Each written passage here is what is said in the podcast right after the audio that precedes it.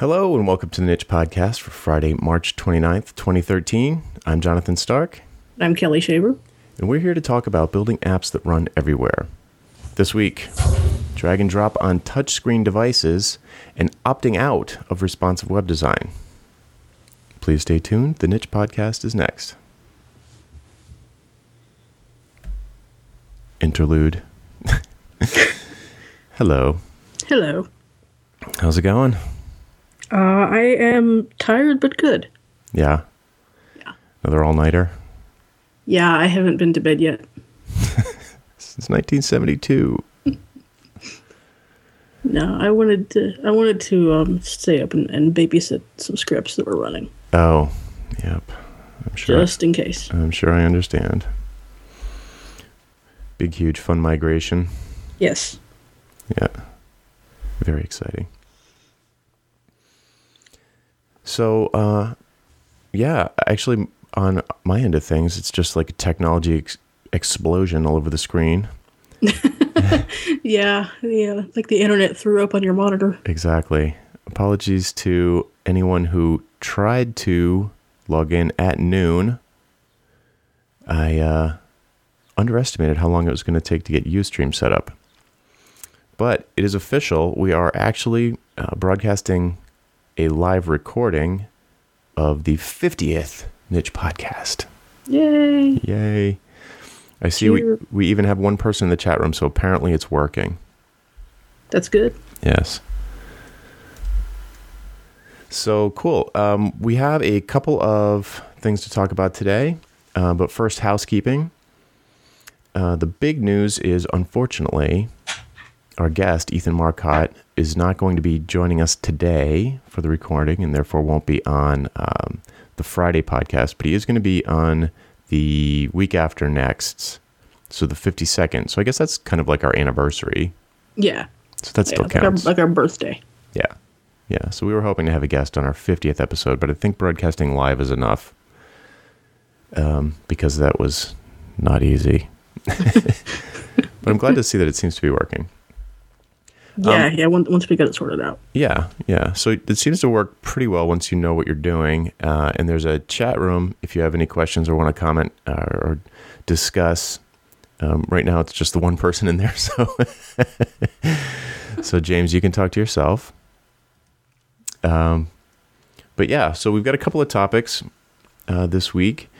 Um, I think that's all the housekeeping, and I don't think we have a bug report because all of our I, I don't have anything. yeah, our code was totally flawless this week, which is nice. All right, cool. So um, Kelli made a sweet little, uh, sweet little chunk of code, if you will. Is it a did it, is it a uh, little jQuery plugin that you made, or is it all just sort of loose raw JavaScript? Kelli didn't make it. Kelli tracked it down and made it work on this particular app. Excellent. Is it a jQuery plugin? Yes, it is. All right, cool. So, um, Kelli tackled a very sticky problem, so to speak, which is drag and drop on touchscreen devices. Uh, so, I'm sure, as you know, dear listener, touchscreens, when you slide your finger around on them, they want to scroll uh, in a web app. So, um, Kelli figured out how to kind of augment that functionality. Yes, they do, and it, it's funny because it wasn't even something I considered until I set it all up in the browser, to drag and drop in the browser, and tested it on the desktop, and then opened it on the phone. And it didn't work. I was like, "Oh, wait a minute! you can't drag on a phone. it, it will just scroll things and Yeah. move things." So yeah, it. Uh, but it, to make a make a very long and and probably very boring story short, um, the solution to that is you have to basically trap the touch events and translate those into mouse drags. Right. Cool. God, And- mouse drags. I haven't Yeah. thought about that in a long time. Yeah, it's like it's like going the opposite direction of the way like it feels like you should be because it feels like you should be, you know, it feels like you should be trapping clicks and responding to touches. Yeah, exactly. but yeah yeah but you just you have to go the other direction with it and um so what I did basically, I just have an have an edit mode that kind of switches the app into into that mode, Hmm. and then you know you can exit out of it when you're done. And that kind of keeps it from from doing that all the time with every drag, and so you know, so you don't into performance issues and things like that. But um, yeah, we're we're using jQuery on the project already, so I found a good little jQuery plugin to do this. Um, it's called it's called jQuery Touch Punch. Yeah. Yeah, and it it handles handles all of that, and um, uh, yes, so uh, you do end up with some performance issues if you have a lot of a lot of CSS three things like background gradients and and that kind of stuff, Right. and um, uh, primarily also if you have any kind of absolute positioning within the elements that you're dragging. It's because of the way that all has to be calculated. And um, Yeah, I, I, I mean, testing it, it works great. Uh, I tried it in a couple different browsers on the iPhone, uh, iPhone five. It's it re- looks really good. It's um, it's the only thing that was weird about it was you know in the Chrome browser, um, the way you've got like the little drag thumbs on the left hand side. That they were like so they looked like they're so close to the side, even though it turned out later you told me the touch targets are bigger than than are visible. But um, when you try and scroll things around on the edge of the phone in the Chrome browser, it wants to switch tabs. yeah, yeah, I um actually didn't um didn't realize that. I apparently haven't updated my or install of Chrome on my phone in a while, and um. So yeah, I mean, personally, I think I would prefer to have them on the right side anyway, because then you're not obscuring the the element that you're dragging with your thumb. Right. So you know, we'll we'll see if that happens. I'm not really the one making the, those decisions on it, but we'll see. Is is there an ETA for when people would be able to check it out? Um, I'm thinking uh, it's probably sometime in April. Cool, because it's a pretty sweet little little web app. Yeah. Thank you, thank you very much. Yeah, I think I've pe- been- people will dig it. Yeah, I've been working on it. I started in late December, and it's when I when I picked up from Wyatt. So Cool. Well, I spent uh, the weekend actually building a little jQuery plugin um, for a, an internal, not an internal project, but for like for a project that's currently not announced. You know what I mean? It's in, Yeah. in development, like yours. And uh, I have to say, it, it was it was kind of a blast.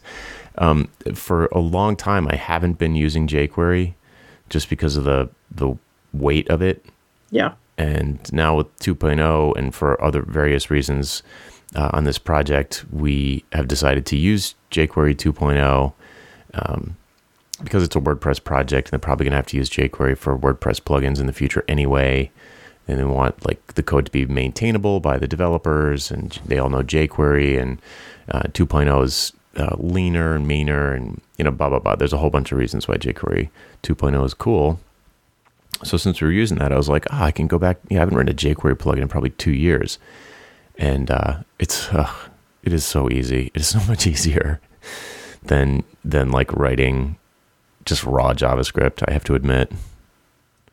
yeah, yeah. It, it is, and I've I've been doing writing a lot more raw JavaScript too, and um, uh, yeah, I don't know. jQuery is a lot faster.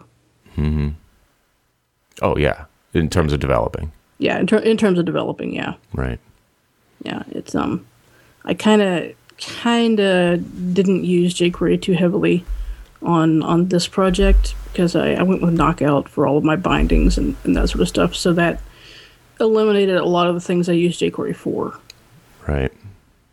but it's yeah Yeah, it's. I, I'm like I'm really I really like the direction jQuery is going in, so I'm excited to continue using it. yeah i'm glad to see them streamlining things and having the, the custom build options and all that it's really nice to be able to trim it down to just what you need yeah, it takes away all the arguments basically. You know, you can you can even replace the selector engine with uh, just straight up query selector all. Um, it's not. I guess I haven't done it, but in the the documentation it says that it's it changes the selectors that you can use. Some of the more advanced, like before and after and not and stuff like that. But Yeah. um, but yeah, I mean, I don't use that stuff very often, so you could imagine taking out, you know, Sizzle's a pretty decent sized chunk of that. You could take all that out and just use the query selector all approach using the same normal uh, selector syntax that everyone knows and loves from jQuery. Yes. Yeah, I end up using those filters a fair bit. Oh yeah, So I'd, I'd probably need to leave Sizzle in. right, probably. I use I use is a lot. Oh yeah, Yeah. Yeah, I I mean, it was super fast on the phone. I mean, uh, on iPhone five anyway. I know you said that you haven't uh, refactored the code, so it's probably as bloated as it's ever going to be right now, and it's Yeah. still super fast. So yeah, the um the drag and drop. Mm-hmm. Just because I was dealing with so much other stuff anyway, rather than going with um, a smaller drag and drop library, I just threw uh, jQuery UI in there because I knew it would work. Mm-hmm. And and jQuery UI is like 100k, wow. so I want to replace that with a smaller drag and drop. Cool. All right, great. Well, um, so fun with jQuery and drag and drop on touchscreens. Yeah.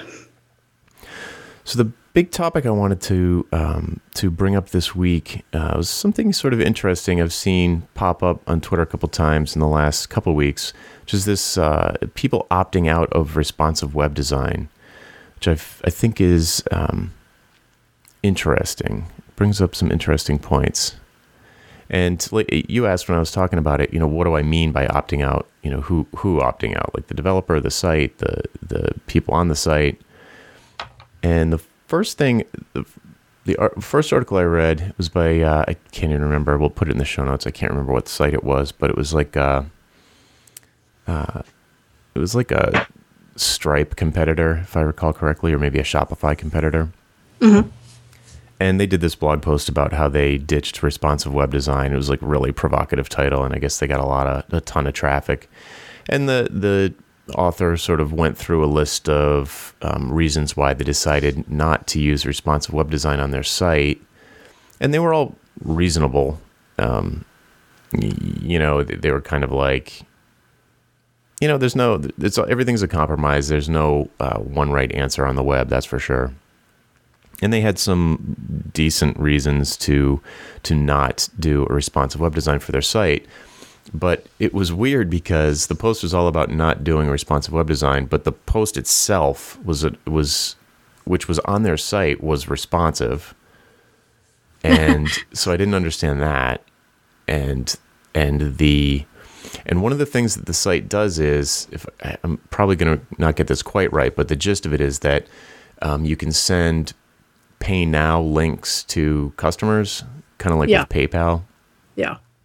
So, and, and the question I felt like asking, there are no comments on the blog post. Uh, you couldn't do comments on the blog post, but the thing I wanted to ask was like, well, when you send out one of those links, what happens when a customer receives one? You know, and Yeah, I they, they mean- tap on the link. Yeah, didn't didn't we say just a couple of weeks ago? What is it like? Forty one percent of all email now is open on a phone. Yeah. So, and like the thing you really, really want to make sure is responsive is are your forms.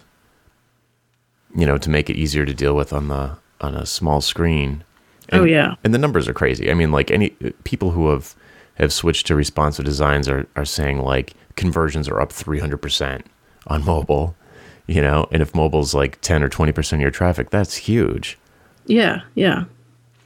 So I don't know. It, it just seemed weird, and and basically, if if I'm not paraphrasing it uh, too too coarsely, the basic gist of the post was that they wanted to have they just wanted to be more pixel perfect about the design, and they were like, oh, it's going to be too much work to do a great design on the desktop and a great design on mobile that actually is the same source HTML. So we decided to just make a great design on the desktop. And I understand that reasoning, but I think it's crazy because I'm not a huge design guy, I guess. Yeah, I don't know. I have, you know, design is what I have my training in. Design is what I got my start. I, you know, I have a, have a degree in design. I, it's still, yeah. I just, I don't know. I can't, I can't get behind it because in my mind, to me, design is more than just making something look pretty. It's about you know solving an issue and making something work well. Right. And mm-hmm. so pixel perfection to achieve a certain look, if that screws up your user experience on a phone, that's not you know that's not design. That's not good design. Right. Yeah, it was more the pixel perfect. I get the feel it was more like the pixel. We want this to be pixel perfect. So, I don't know. I, I I'm not knocking them. I think that it, you know, do whatever you want to do. I don't care. But it seems crazy to me. So, it, at least you know the other the other approach that I think, I guess in general, um, I would say that you're crazy if you don't do something to make your design awesome on mobile or at least very very usable on mobile. And maybe it's not responsive web design but you should do it. And Right. you'll you know especially for an e-commerce site you're going to end up with dollars in your pocket because you did it so like it might but to that point it might not be responsive web design. You, you could use um, RESS which is you know server side responsive. I don't it's like responsive server side or whatever. Luke w i think made that pseudo acronym Hmm. but uh, it, it's it's about detecting on the server side which templates you should serve back to the user. Or hell even if you do an m dot site uh, do something. Yeah, yeah. Don't as long as you're serving serving the mobile users in in some fashion, it's not just treating them like they're a, a big 1900 by 1200 display. yeah exactly like why not just block the site on mobile Yeah. Yeah, So- I don't. I don't. I I just I really do not understand the argument of pixel perfection as a design justification for not not serving mobile because like I said to me that kind of defeats the whole entire purpose of what what the designer should be doing. yeah or having a website in general Yeah. it's like what's the point you know you're trying to reach people right so so that was that was one kind of opt out uh, opting out on the the basically on the part of the site owner but there was another thread going um uh, was I don't know the guy's name. I can never remember stuff when we're actually recording, but uh, again, we'll link to it in the show notes. But 456 Berea Street.com. Yes. It's a design blog that I've been following for years. yes, it's been around forever. Yeah, and it's I and I haven't kept up with it, but in the um in the uh in the past I've always been I've always liked it. I've always thought it was it was it was good stuff. Yeah.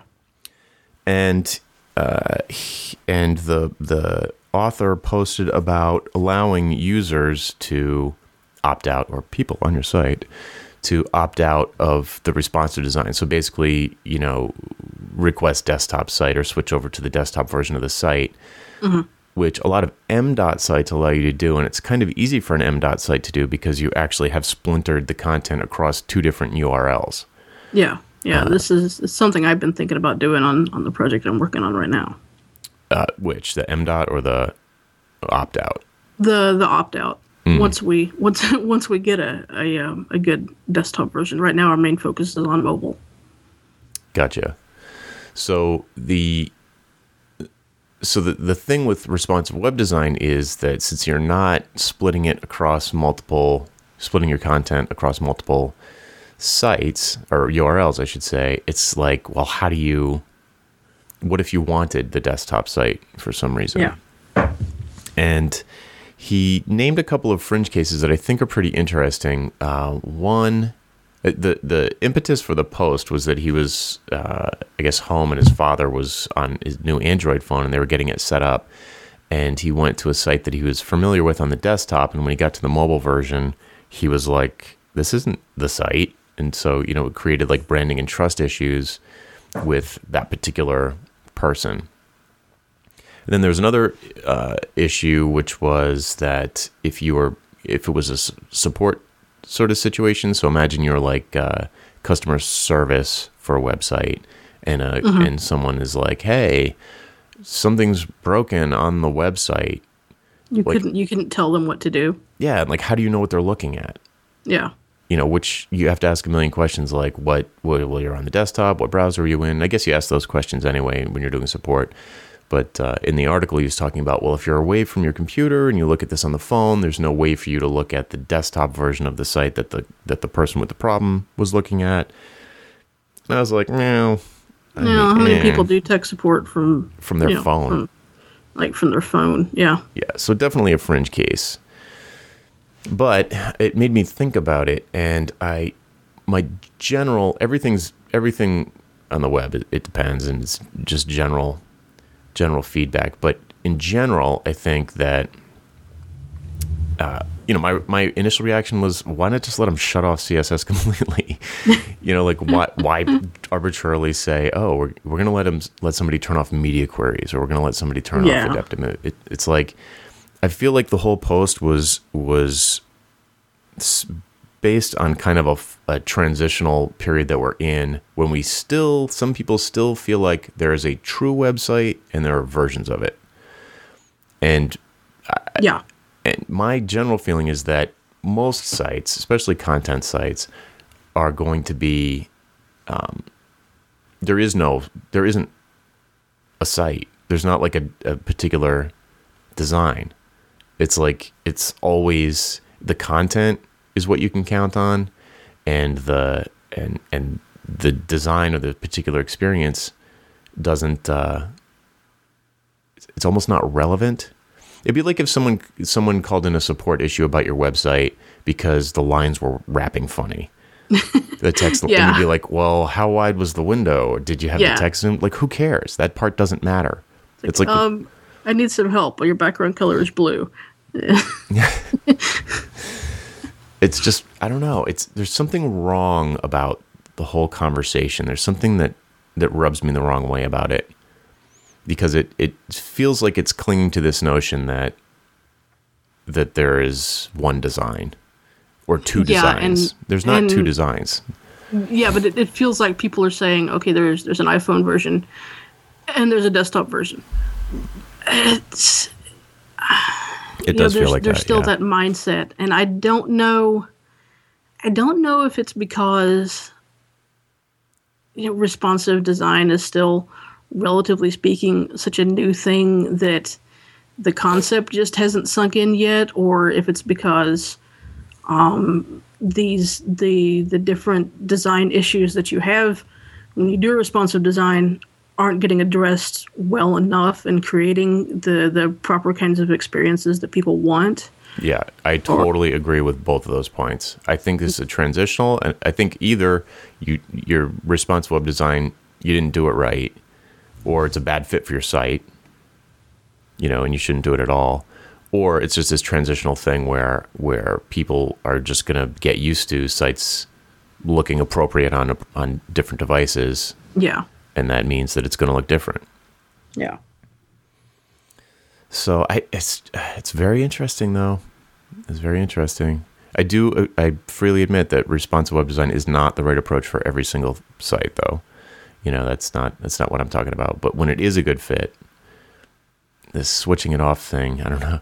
So actually it was interesting on Twitter because uh, I was kind of having this conversation with um, Christian Heilmann actually. Uh, he was the one that tweeted it originally.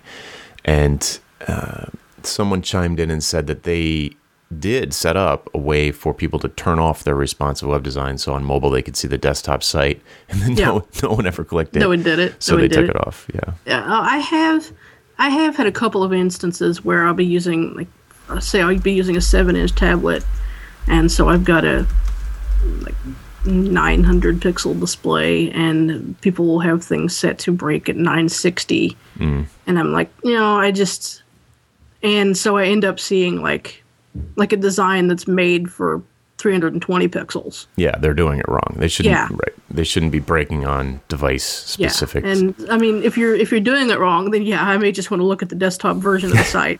But if it's done well, then you know, no, I'm gonna gonna enjoy having the the better mobile experience. Right. Yeah, and the dear listener might wonder what we're talking about by doing it wrong. And and in this specific example that you just brought up, the your content should break based on the content, not on some imagined device that the user is or that you know the person is browsing on. right. So if you're if you're when when I'm working on it, I completely follow the Stephen Hay guideline, which is like make your window very narrow and then make it bigger, bigger, bigger until it looks like crap, and then put in a breakpoint. and Yeah. it's great too because you never you never have to be like, all right, what is the what's the width of a Kindle Fire HD, and you never get into this Yeah, weird thing of none like, of that matters. yeah, none of that matters. And then some new device comes out, and you go on it, and you're like, damn, this looks awesome. Yeah. totally works. Imagine. Yeah, it's it's much more much more future friendly, mm-hmm. Absolutely. And it's easier. Yeah, it's way easier. As soon as you can start forgetting about the devices, even for that one bit, even for the breakpoint bit. Oh, sweet. this is classic. We haven't had one of these in a while. I know. It's like the anniversary. I'm just gonna mute it. It's for Richard, and he's home. Oh, okay. I, sh- I, Probably I was, hear it in the other room. I was going to pull out my girl from Ipanema music. so I, I think this is um, something that the community will continue to talk about for a while because it's obviously on lots of people's minds. Um, long term, I think it, it it it doesn't make sense for most sites, the vast majority of sites, to to uh, have the ability to turn off responsive web design. Yeah, I don't think it's. I don't think it's worth it. Yeah, I'd rather see them putting their effort into something else. Yeah, rather than figuring out a clever way for your visitors to disable your responsive design, put the time and effort into making your responsive design good enough that they don't want to do that. Yep. Yep. And just go with a different approach if responsive isn't the way to go. So cool. Um, well, I am. I know you have. Uh, you've got things going on, right? Yeah, I've got passport stuff to sort out. Vacation. Yeah, we finally found a photographer that can do Richard's photos. Cool. So he has to get a Canadian passport, and the photo requirements are different. Interesting. Has to be 3D. Panorama. Yeah, he needs to um he needs to um carry an axe and, and wear a coonskin hat and you know there's some flan- there's some flannel involved and Awesome. I'm super jealous. Uh, I I've been I have a friend who's uh, Er- Erica's brother, as a matter of fact, is talking about going on vacation. I'm like, you should go to this Kiss Assa Macamee thing that Kananaskis. yeah, Kiss Ass Damascus. It does look beautiful. Oh, it's stunning. I can't wait. Yeah. So, but I think that'll do it for this week. Um, I'm glad we got we we have a, a f- f- full proof of concept where we did broadcast a live recording, and Elroy Jetson is in the chat room. Thanks for joining, Elroy. so it's official. We we did it, and uh, please stay tuned for next week's podcast, which will be uh, a regular episode. And then the week after, we're going to have Ethan Marcotte on, uh, and we're going to quiz him. We're going to grill him about responsive web design. Yes, we mean it this time. So that's our show for this week. I'm Jonathan Stark, And I'm Kelli Shaver. and we hope you join us again next week for the Niche Podcast. Bye. Bye.